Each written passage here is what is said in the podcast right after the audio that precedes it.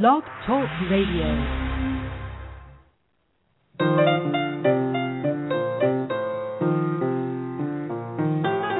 This is Creativity and Play.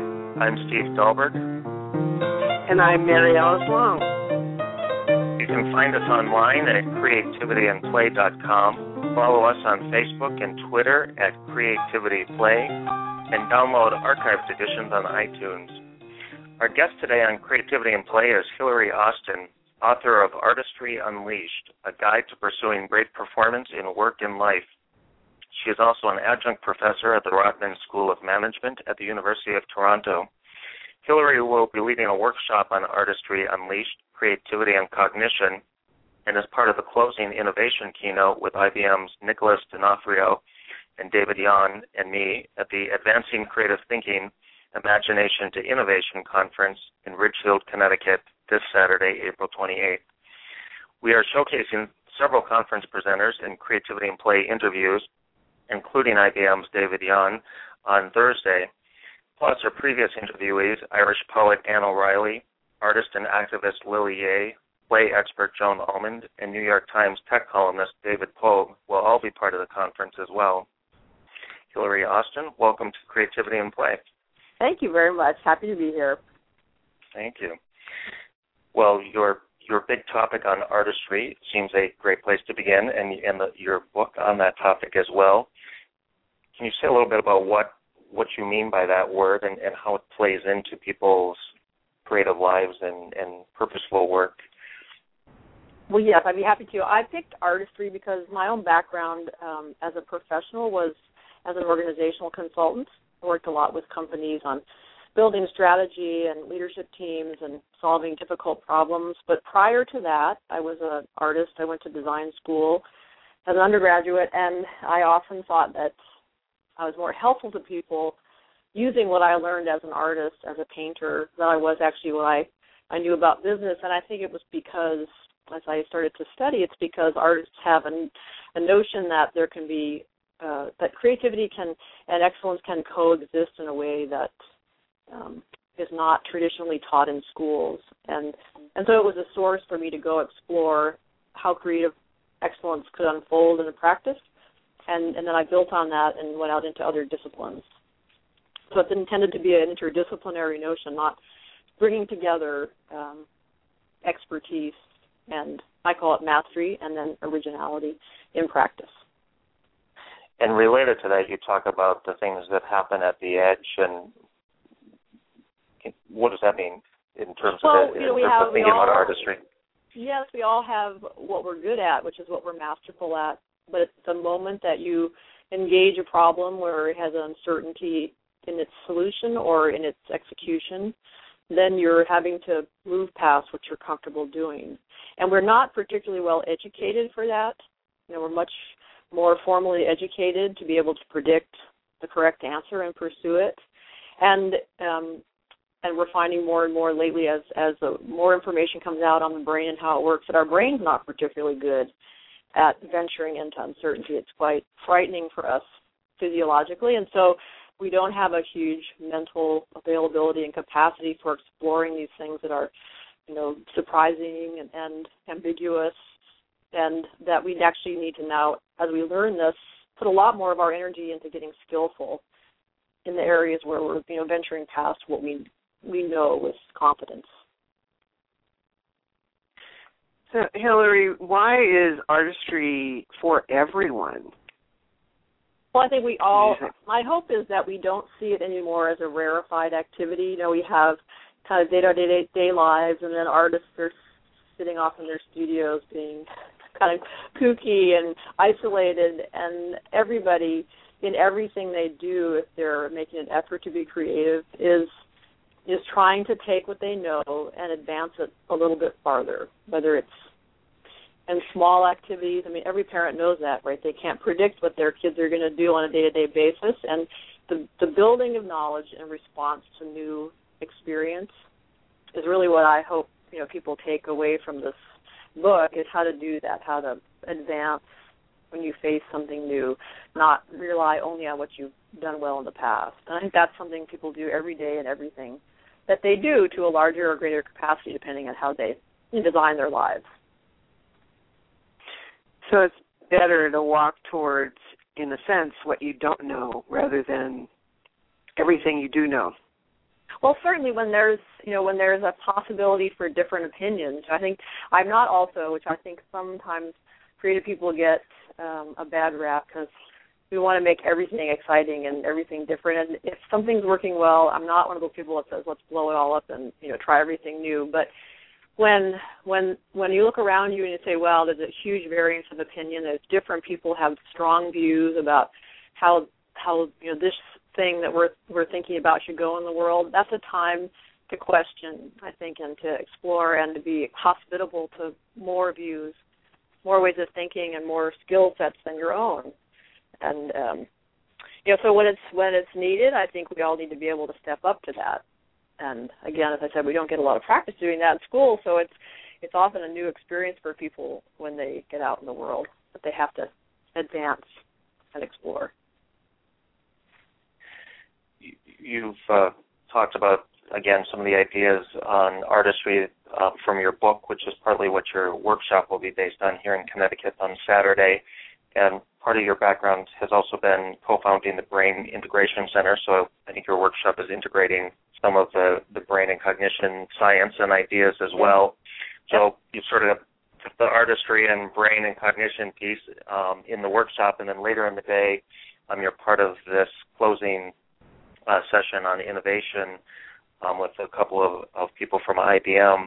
And, yes. and as you mentioned briefly, a lot of your work has also been in the corporate realm, in the workplace setting. So, first of all, can you say a little bit about what you're doing in those in those two sessions, and and sort of again picking up on this integration of of your work sort of across these very broad topics and and what you're doing in them currently as well.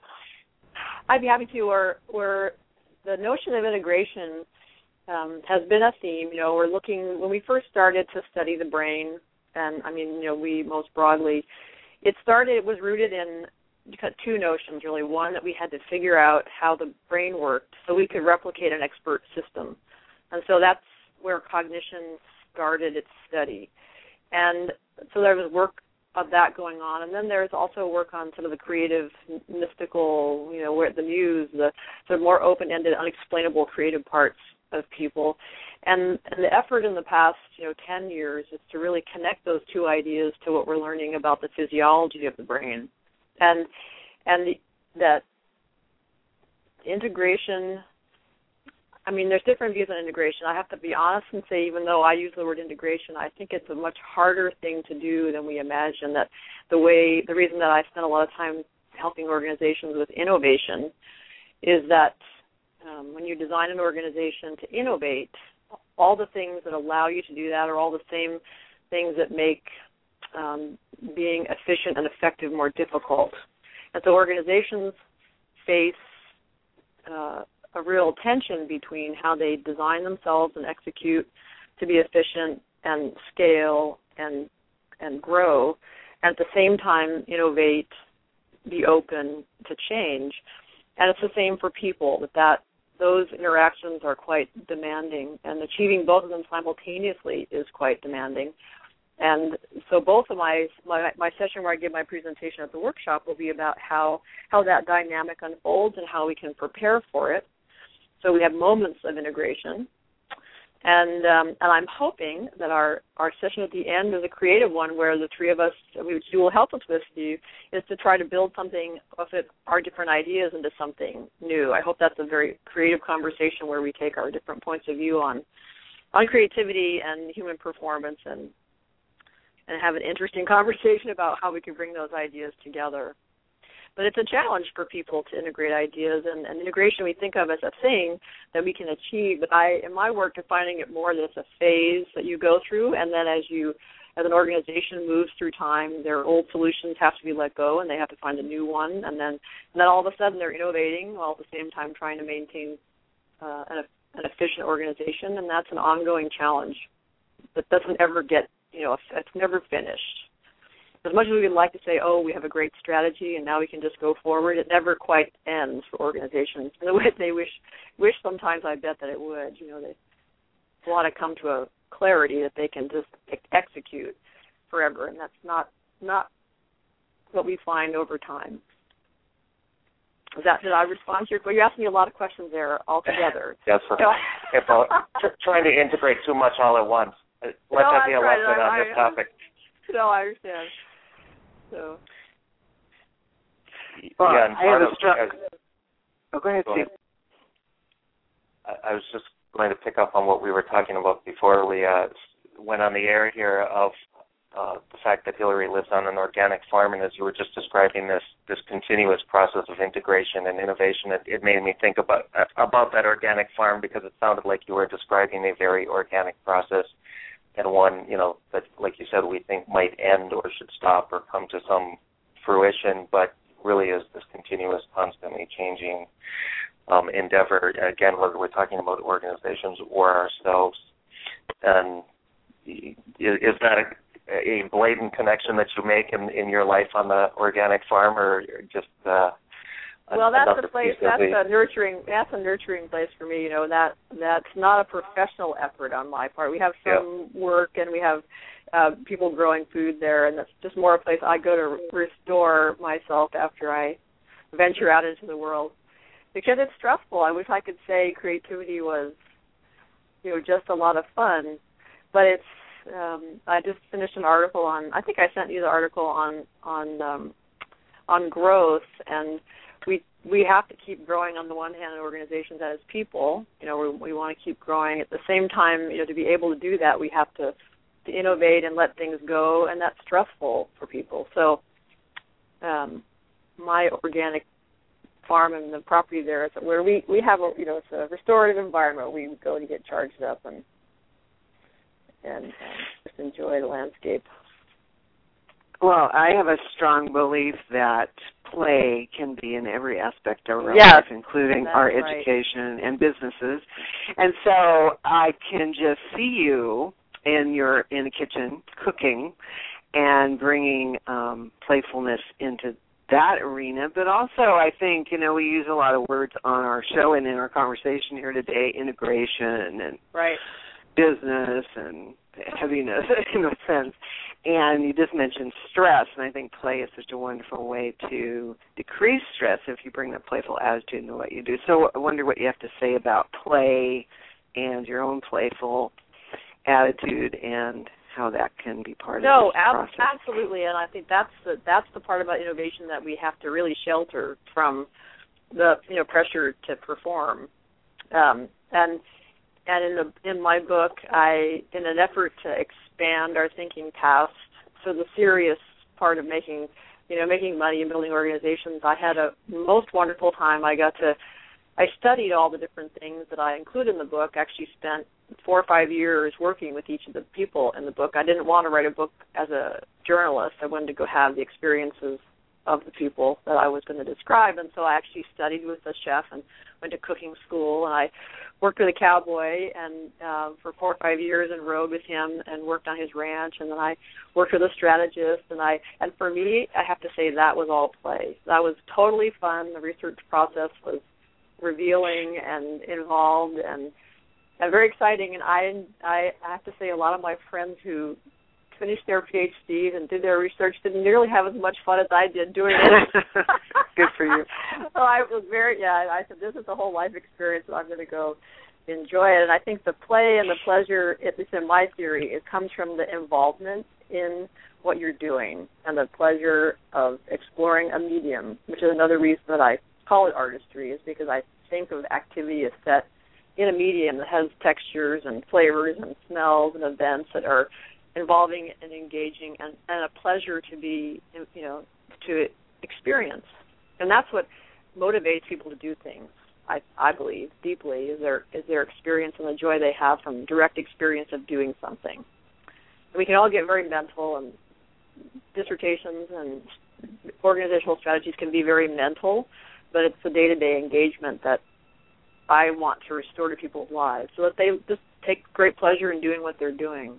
And so I think of things as a medium, whether they're an organization or doing a painting or making food, that those are a, a medium as as you would use um, paint or chalk or a, mu- a musical instrument.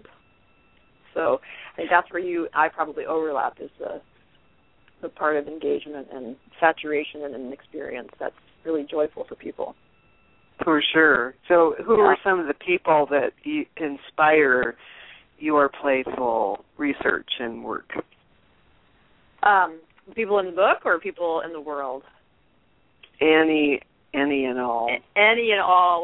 Well, you know, I know that on your website you have you name a few people that inspire you in different areas of Well, education you know, and I- business. I yeah, I search for people to to do research with and to learn from who um you know, I'm not too interested in famous people per se. That's not my interest because I think they're the the great sometimes they're fantastic people and then other times it's a compromise they've made to, to create notoriety. I go look for people who are in their industry. Someone would say, "Oh, that's the chef's chef," or "That's the researcher's research." It's a person that the community values, um, the actual practice practitioner community values more than the public.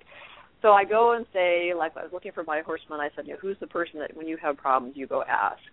So that's the um, I look for those people. So they aren't always famous people, for sure. But I think right now I've had I I um I've gotten very interested in all these uh cognitive scientists and I'm sure he's well known to most people, but I'm just been, totally have a crush on David Eagleman at the moment because he has that wonderful book Incognito and he was in a, a TED conference where he spoke in Houston where he talks about the the courage to engage in uncertainty and the pleasure that comes from, you know, engaging in the world and he's one of my favorite since we're talking about cognition, he's currently one of my favorite cognitive scientists and, and speakers.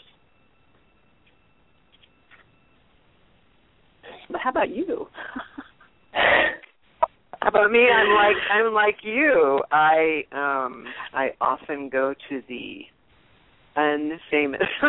Yeah. yeah, and, and the ones that also just as you're talking and you know ask the question about play, I hear I heard this huge energy come up, and that's I can see you know probably one of your core passions is is in that I'm sure because I can hear the passion, and for me that's true too. I love to be surrounded around people that love to play and find out and explore through different avenues, and so Yeah. those are the kind of people that inspire me, for sure. Well, it has to be. You know, you listen, you look at people's lives and you read the story of some of these people's lives. I, you know, I try to put some of that in the book, and and as we said earlier, you know, it takes a lot of work and effort, and they wouldn't do it if it wasn't fun for them. You know, they they're they're fascinated by something, and and so that has it has led them through their life and through through the process of experimenting and making mistakes. And uh, I just found with everyone that I studied, um, making mistakes and having failures was not this great tragic drama that it seems to be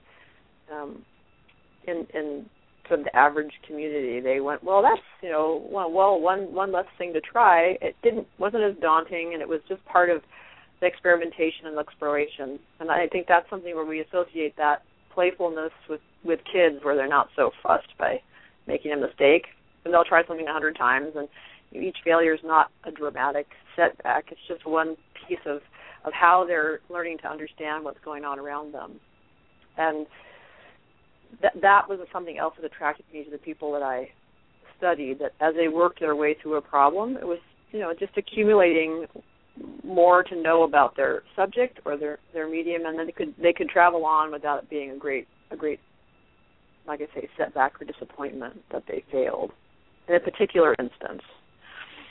I, have in the book this the story of of Marconi and the wireless communication, and this was an epic drama lasted over 40 years before they figured that out. And you know, you just keep at it, and you love you keep at it because, as you say, you have a, a passion for doing something. It's not not just just to get paid for doing it, but that there's a real love of of the pursuit of the idea. Hmm And sort of, sort of what you're talking about right now is sort of the other half of uh, play, perhaps the the work part, which has come up in several of our interviews and in other conversations about you know how easy it is to forget sometimes the work part of creativity and and and doing what we love. And you know, I think what you're describing right now is really this combination again of play and work in being able to Yeah, accomplish and create something all. Yeah, the best of all possible worlds, the divide, I guess, would would dissolve. You know, because the the pleasure and the work are become one one. You know, one and part of part of the same the same effort. And as as adults, we kind of, as you say, get too weighted down in the the working part of it, and kids are just playing. And but you, if we want to create something and actually produce a result, you know, then you have to move back and forth between the fun of fiddling around and then the effort of getting something made. Which so you're teaching. As, as, uh, sorry. Oh, Go ahead. This is to pick up on on again these ideas that you're talking about and and looking at the what you teach at the Rotman School, um, which I presume is typically people in business programs are are in your courses and um, for people who don't know the Rotman School at all, there's certainly some other nice connections to the topics we're talking about through the the work of Roger Martin around yeah. Um, design and integrative thinking, and Richard yeah. Florida's work around creative communities, who we talked yep. to early in our series quite quite some time ago.